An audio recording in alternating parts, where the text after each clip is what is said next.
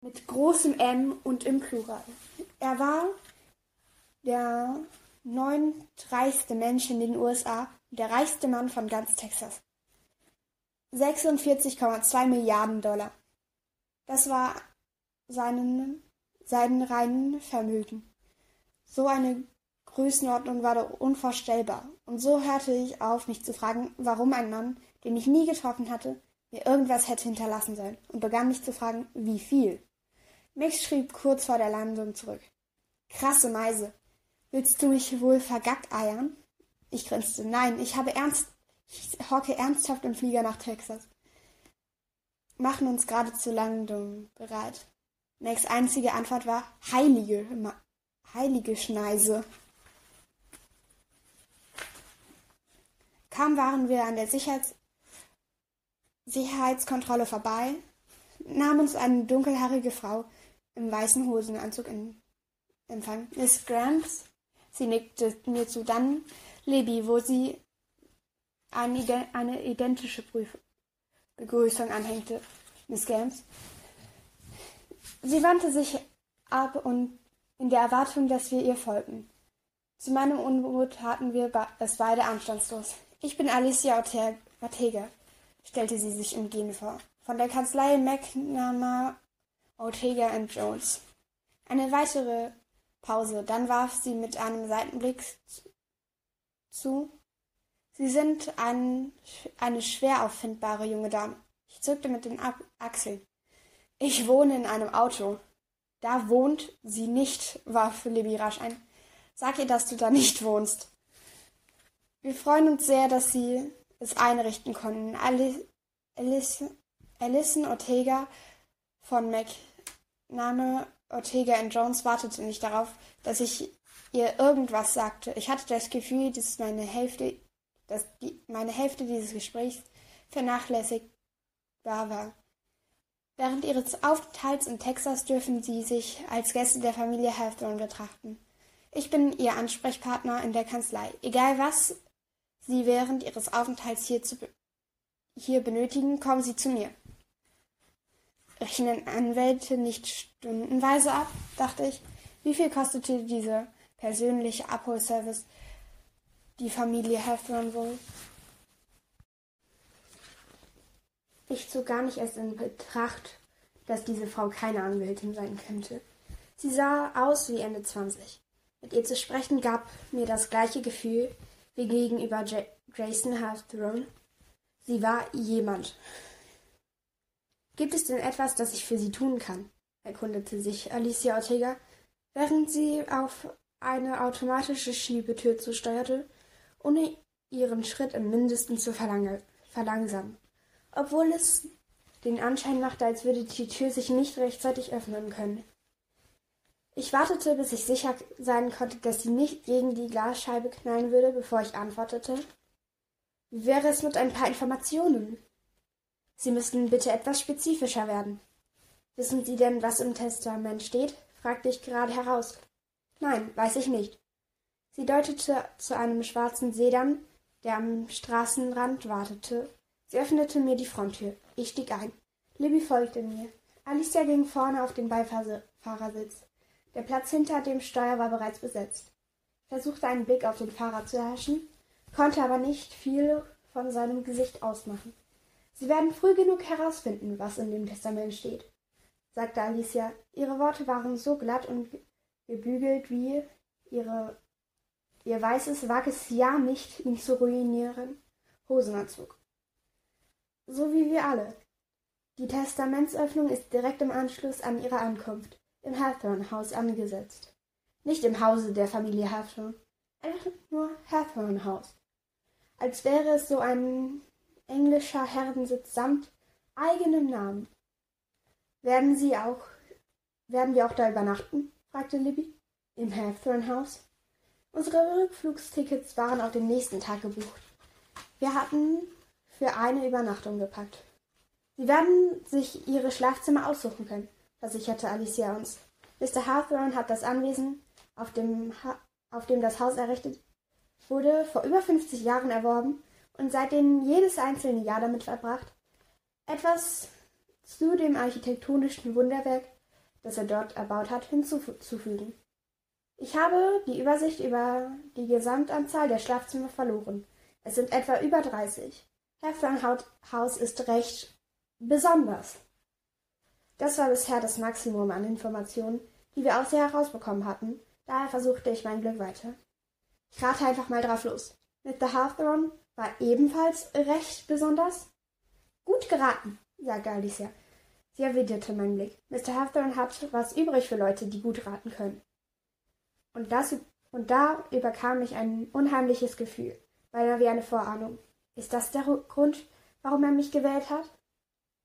Wie gut kannten Sie ihn denn, wollte Libby wissen. Mein Vater war schon Tobias Hawthornes Anwalt, bevor ich auf die Welt kam. Alicia Ortega hatte ihren Autoritätszunfall abgelegt. Ihre Stimme war sanft. Ich habe meine Kindheit und Jugend über viel Zeit im Hawthorne House verbracht. Er war nicht nur ein Klient für Sie, dachte ich. Hatten Sie irgendeine Ahnung, warum ich hier bin? Fragte ich. Warum er mir überhaupt etwas hinterlassen sollte? Sind Sie mehr so der Ich-will-die-Welt-retten-Typ? Fragte Alicia, als wäre das eine ganz normale Frage. Nein, erwiderte ich gerade. Wurde Ihnen je das Leben von jemandem mit dem Namen Hawthorne ruiniert? Fuhr dies Alicia fort.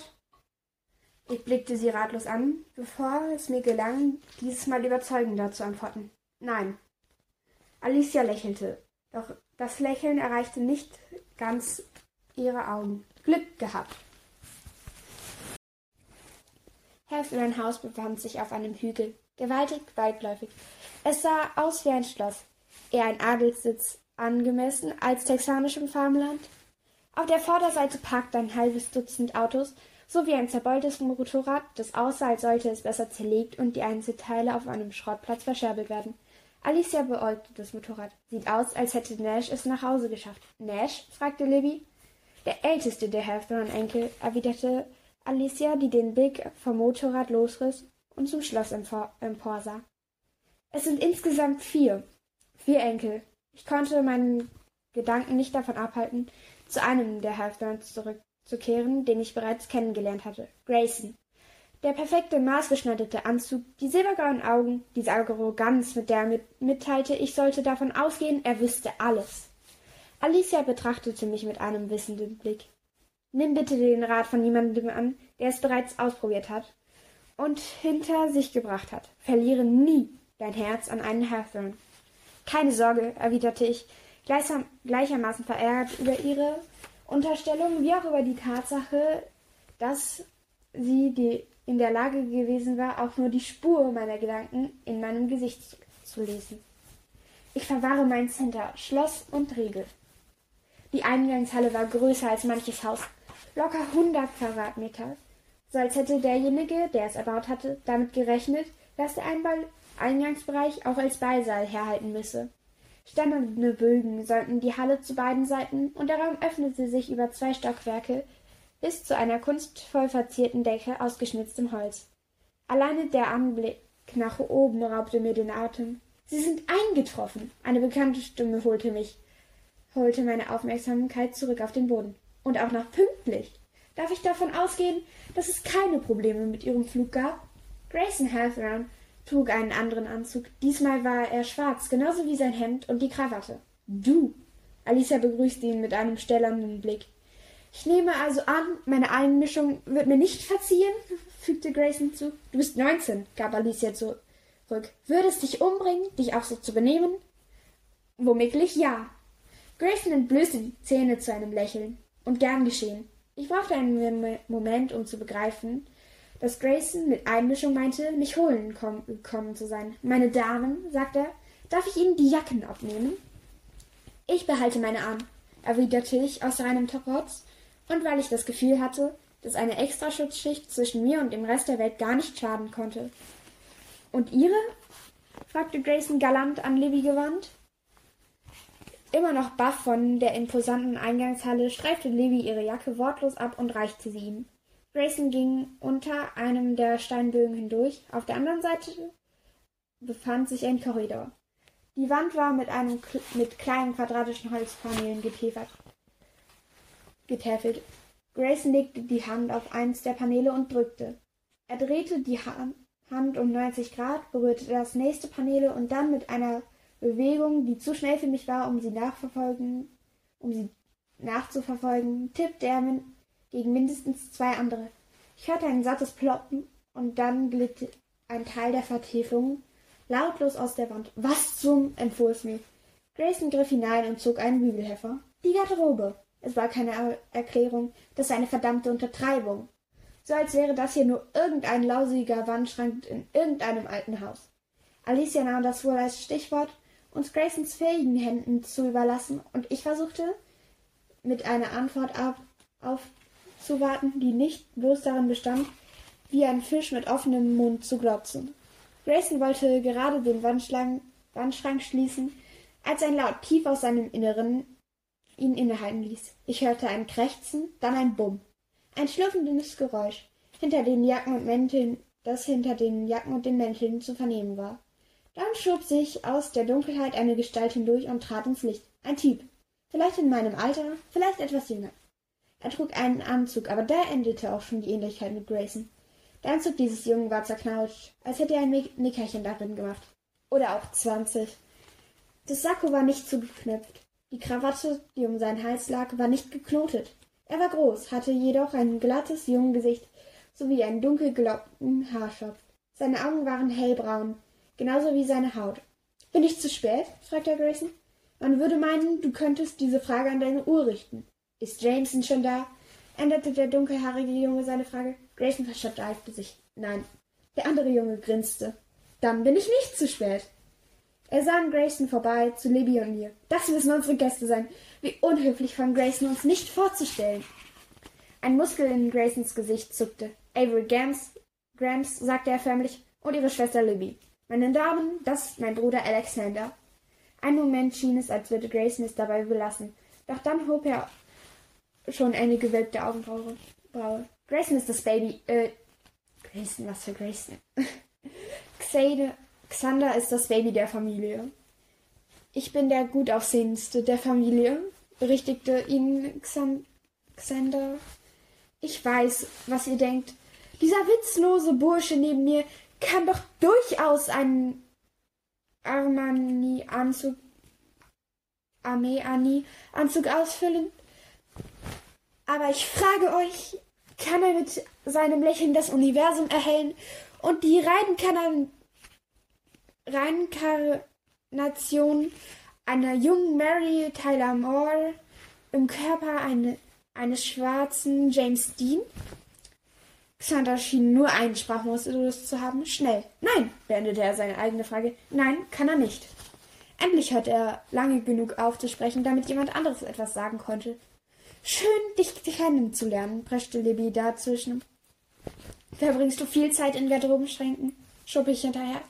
Xander wischte sich die staubigen Hände an seiner Hose ab. »Geheimgang«, sagte er, bevor er wiederum versuchte, sein Hosenbein mit seinen Händen abzustaben.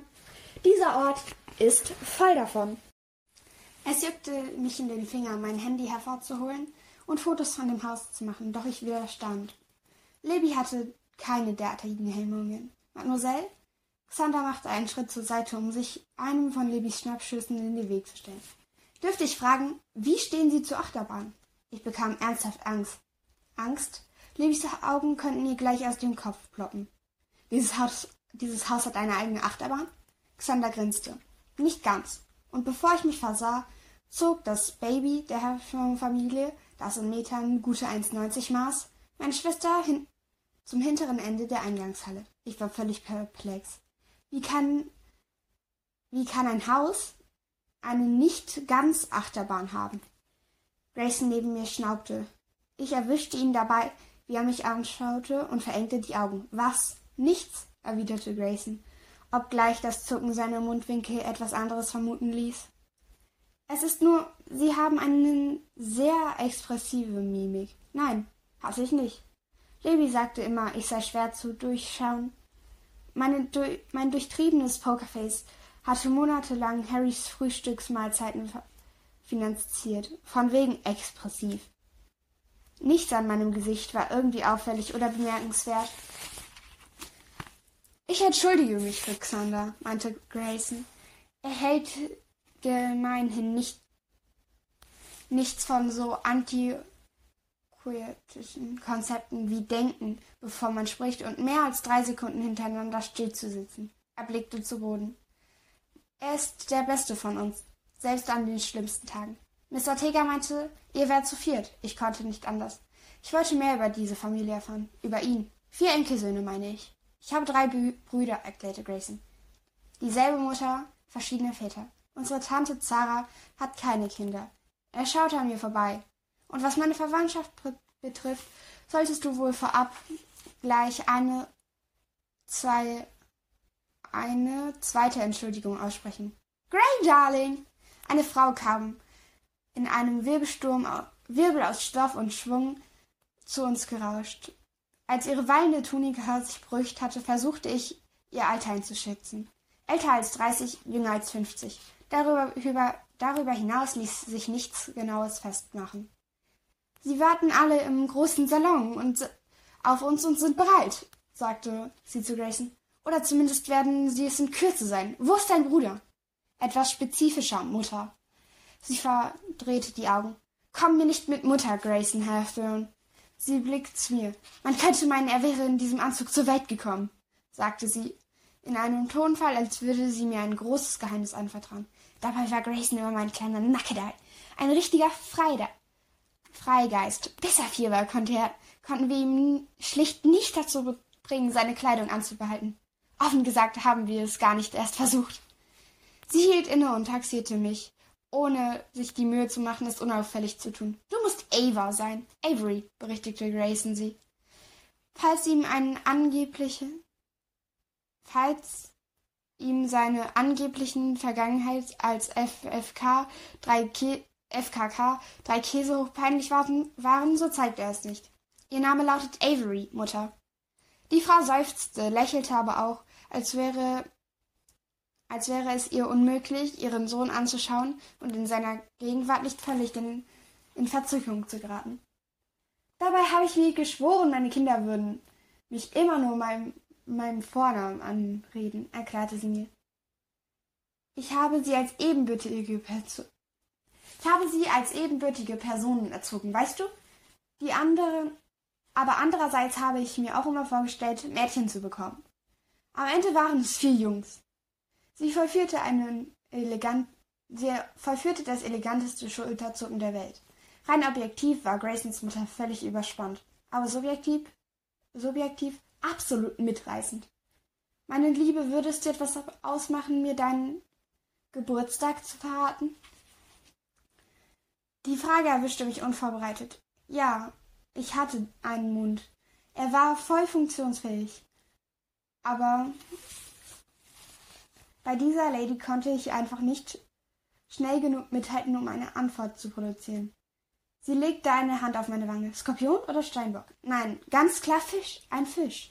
Mutter, unterbrach Grayson sie sogleich. Sky. Ich brauchte einen Moment, um zu kapieren, dass dies ihr Vorname sein musste und er ihn benutzt hatte, um ihr entgegenzukommen und sie damit davon abzuhalten, mich ins astrologische Kreuzfeuer zu nehmen. Grayson ist ein guter Junge, sagte Sky zu mir. Zu gut. Dann zwinkerte sie mir zu. Wir sprechen später noch. Ich bezweifle, dass Miss Grams lange genug bleibt, um einen Plausch am Kamin beizuwohnen oder einer Tarot-Sitzung. Eine zweite Frau in Skys Alter oder etwas älter schaltete sich in unser Gespräch ein. Wenn Sky für fließende Stoffe und eine überhobene Art stand, dann vertrat diese Frau die Fraktion Bleistiftrock und Perlenkerlen. Was für Palettenkerlen? Ich bin Sarah Huffman, Girls. Sie taxierte mich mit einer Miene so streng wie ihr Name. Dürfte ich wohl fragen, woher kannten Sie meinen Vater? Stille senkte sich über den riesigen Saal. Ich schluckte. Ich kannte ihn nicht. Wieder konnte ich Graysons seitlichen Blick spüren. Nach einer kleinen Ewigkeit schenkte Zara mir ein schmächtiges Lächeln. Nun, Wir wissen ihre Anwesenheit zu schätzen. Die letzten Wochen waren eine zermürbende Zeit, wie Sie sich sicher vorstellen können. Ja, die letzten Wochen, ergänzte ich, in denen ihr mich nicht zu fassen bekommen habt. Zara, ein Mann mit gelecktem, nach hinten gekämmtem Haar, unterbrach uns und ließ einen Arm um ihre Taille gleiten. Miss Ortega hätte uns gerne auf ein Wort. Der Mann, bei dem ich auf Zaras Ehemann tippte, widmete mich kaum eines flüchtigen Blickes. Was Guy wiederum wettmachte. »Meine Schwester hat ein Wort mit Leuten«, bemerkte sie an mich gewandt. »Ich führe Unterhaltungen, reizende Unterhaltungen. Offen gesagt bin ich so zu meinen 4 Söhnen gekommen. Wunderbare, intime Unterhaltungen mit 4 faszinierenden Männern. Ich erzähle dir was, wenn du genau jetzt aufhörst. Ich zahle dir was, wenn du genau jetzt aufhörst«, unterbrach Grayson sie mit einem gequälten Ausdruck im Gesicht. Sky tätschelte die Wange ihres Sohns. »Bestechen, bedrohen, sich rauskaufen. Du könntest nicht mehr ein Hawthorne sein, wenn du es versuchen würdest, Darling.« Sie betrachtete mich mit einem wissenden Lächeln. »Deswegen nennen wir ihn auch den Erben in Spee.« Da war etwas in Skys Stimme, etwas in Graysons Miene, als seine Mutter die Worte »Erbe in Spee« aussprach, bei dem mir dämmerte, dass ich völlig unterschätzt hatte, wie sehr die Hawthorne-Familie auf die Eröffnung dieses Testaments hinfieberte. Sie wissen genauso wenig wie ich, was in dem Testament steht. Plötzlich hatte ich das Gefühl, in einer Arena getreten zu sein, völlig ahnungslos, wie die Spielregeln lauteten. »Nun«, sagte Sky und schlang einen Arm um mich und den anderen um Grayson, »sollen wir uns in den großen Salon begeben?« Der Salon war gerade 1/3 kleiner als die Eingangshalle. Ein riesiger gemauerter Kamin befand sich an der Stirnseite. Wasserspeier mit Fratzen waren links und rechts in den Stein gemeißelt. Grayson setzte Libby und mich in 2 Lehnsessel ab und entschuldigte sich dann, um nach vorne zu gehen, wo 3 ältere Herren in Anzügen herumstanden und sich mit Zara und ihrem Ehemann unterhielten. Die Anwälte, wurde mir klar. Ein paar Minuten später gesellte sich Alicia zu ihnen, während ich die anderen Anwesenden im Raum in Augenschein nahm. Ein weißes Pärchen, schon älter, mindestens 60. Ein schwarzer Mann in seinen 40ern mit einer militärischen Haltung, der mit dem Rücken zur Wand stand und beide Ausgänge im Blick behielt. Dann Xander mit einem Typ an seiner Seite, der ganz offensichtlich ein weiterer Hawthorne-Bruder sein musste. Diesmal etwas älter, Mitte 20 etwa. Er musste definitiv mal zum Friseur und zu seinem Anzug trug er ein paar Cowboy-Stiefel, die genau wie das Motorrad draußen schon bessere Tage gesehen hatten. Nash, dachte ich, als mir der Name einfiel, den Alicia vorhin genannt hatte. Schließlich stieß eine uralte Dame zum Getümmel.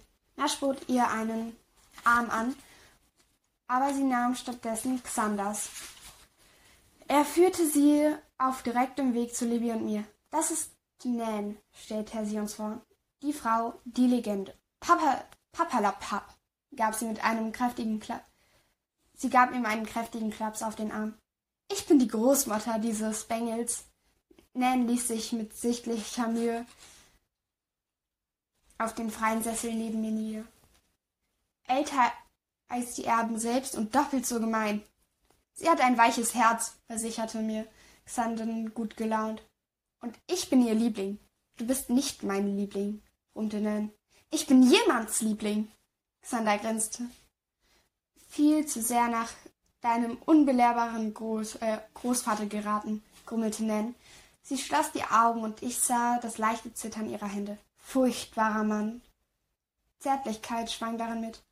»War Mr. Hawthorne ihr Sohn?«, erkundigte sich Libby sanft. Sie arbeitete mit älteren Leuten und war eine gute Zuhörerin. Nan nutzte die Gelegenheit, um abermals zu schnauben. »Schwieriger Sohn.« »Er war auch ihr Liebling«, stellte Xander klar. Da war etwas Schmerzliches in der Art, wie er es sagte. »Das hier war keine Gedenkfeier. Sie mussten den Mann schon vor einigen Wochen zur Ruhe gebetet haben. Doch ich kannte Trauer und konnte sie spüren. Konnte sie förmlich riechen. Alles in Ordnung, Ave? Erkundigte sich Libby neben mir. Ich musste an Graysons Behauptung denken, wie verräterisch mein Gesichtsausdruck war. Besser an Grayson Hawthorne zu denken, als an Beerdigungen und Trauer. Mir geht es gut, erwiderte ich. Aber das stimmte nicht. Selbst nach 2 Jahren traf mich die Sehnsucht nach Mom manchmal wie ein Tsunami. So. Ich gehe nur kurz mal raus, sagte ich und zwang mich zu einem Lächeln. Ich brauche ein bisschen frische Luft. Auf dem Weg nach draußen hielt mich Zaras Mann auf. Wohin gehst du? Wir fangen gleich an. Er schloss seine Hand um meinen Oberarm. Ich wand meinen Ellbogen aus seinem Griff. Es war mir egal, wer diese Leute waren. Niemand hatte das Recht, Hand an mich zu legen. Mir wurde gesagt, dass es 4 Hawthorne-Enkel gibt, sagte ich mit eisiger Stimme. Meiner Hochrechnung nach fehlt noch einer. Ich bin gleich zurück. Sie werden nicht mal merken, dass ich weg bin. Ich landete im Garten hinter dem Haus statt vor dem Eingang, falls man es Garten nennen konnte. Endlose, picobello gepflegte Rasenfläche mit einem massiven Brunnen, Steinstatuen, einem Gewächshaus und vor mir, soweit das Auge reichte, erstreckte sich das Land. Ein Teil davon war baumbewachsen, andere Teile offene Fläche. Doch wenn man so dastand und hinschaute, konnte man sich problemlos vorstellen, dass ein Mensch, der zu dessen Grenze aufbrach, es womöglich nie wieder zurückschaffen würde. Wenn ja, nein ist und einmal nie, wie viele Seiten hat das Dreieck dann? Die Frage kam von oben. Ich schaute auf und sah auf den Balkon über mir einen Jungen, der gefährlich hoch auf dem Schmiedesitz des Geländers hockte, wohlbemerkt betrunken. »Du wirst herunterfallen«, sagte ich. Er grinste verschmitzt. Ein verlockender Vorschlag. »Das war kein Vorschlag«, sagte ich. Er betrachtete mich mit einem lasziven Lächeln. Es ist keine Schande, ein Hawthorne einen Vorschlag zu unterbreiten. Sein Haar war dunkler als das von Grayson und heller als das von Xander. Er trug kein Hemd. Immer eine gute Entscheidung mitten im Winter, dachte ich, konnte meine Augen aber nicht davon abhalten, von seinem Gesicht abwärts zu wandern. Sein Oberkörper war schlank, sein Bauch straff. Er hatte eine lange, dünne Narbe, die sich vom Schlüsselbein zur Hüfte zog. »Du musst das Mystery Girl sein«, sagte er. »Ich bin Avery«, korrigierte ich ihn. Ich war hier herausgekommen, um den Hawthorns und ihrer Trauer zu entfliehen. Im Gesicht dieses Jungen konnte ich keine Spur von Kummer oder Sorgen sehen. Er wirkte, als wäre das Leben ein einziger großer Jux. Als würde er nicht so trauern, wie die Leute drin. »Wie du meinst, MG«, gab er zurück. »Darf ich dich MG nennen, Mystery Girl?« Ich verschränkte die Arme. »Nein.« Er zog die Beine aufs Geländer und stand auf. Er schwankte und mich durchfuhr blitzartig eine grauenhafte Erkenntnis. Doch er trauerte und ist viel zu weit oben. Ich hatte mir nicht erlaubt, mich der Selbstzerstörung hinzugeben, als meine Mom starb. Doch das hieß jedoch nicht, dass ich den Ruf nicht gehört hätte. Er verlagerte das Gewicht von einem Bein auf das andere und streckte das andere aus. Nicht, bevor ich noch mehr sagen konnte, bückte sich der Junge, packte das Geländer mit beiden Händen, stemmte sich darauf und schwang ein Bein nach oben. Die Füße in der Luft. Ich konnte sehen, wie sich seine Muskulatur anspannte und über den Schulterblättern wölbte. Als er immer weiter die Beine nach außen sinken ließ und fiel. Er landete direkt neben mir. »Du solltest nicht hier draußen sein, MG.« Ich war nicht diejenige, die gerade oben ohne von einem Balkon gesprungen war. Genauso wenig wie du. Ich fragte mich, ob er mitbekam, wie schnell mein Herz hämmerte. Ich fragte mich, ob sich mein Puls überhaupt beschleunigt hatte. Wenn ich tue, was ich tun sollte, und das nicht öfter, als ich sage, was ich nicht sollte. Seine Lippen verzogen sich. Zu was macht mich das dann? Jameson Hawthorne, dachte ich. Aus der Nähe konnte ich die Farben seiner Augen erkennen. Ein dunkles, unergründliches Grün. Was? wiederholte er nachdrücklich, bin ich dann. Ich löste meinen Blick von seinen Augen, von seinen Bauchmuskeln und seinen planlos gegelten Haaren. Betrunken, erwiderte ich, dann, weil mir die nervige Retourkutsche schon kommen spürte und schob 2 Worte hinterher. Außerdem 2. Was? Fragte Jameson Hawthorne. Na, die Antwort war auf dein erstes Rätsel, erklärte ich ihnen auf. Wenn ja, nein und einmal nie ist, dann ist die Anzahl der Seiten des Dreiecks 2, fügte ich meine Antwort aus, ohne mir die Mühe zu machen, zu erklären, wie ich zu meiner Schlussfolgerung gekommen war. Touché, LMG. Jameson schlenderte an mir vorbei, wobei sein nackter Arm meinen leicht streifte. Touché.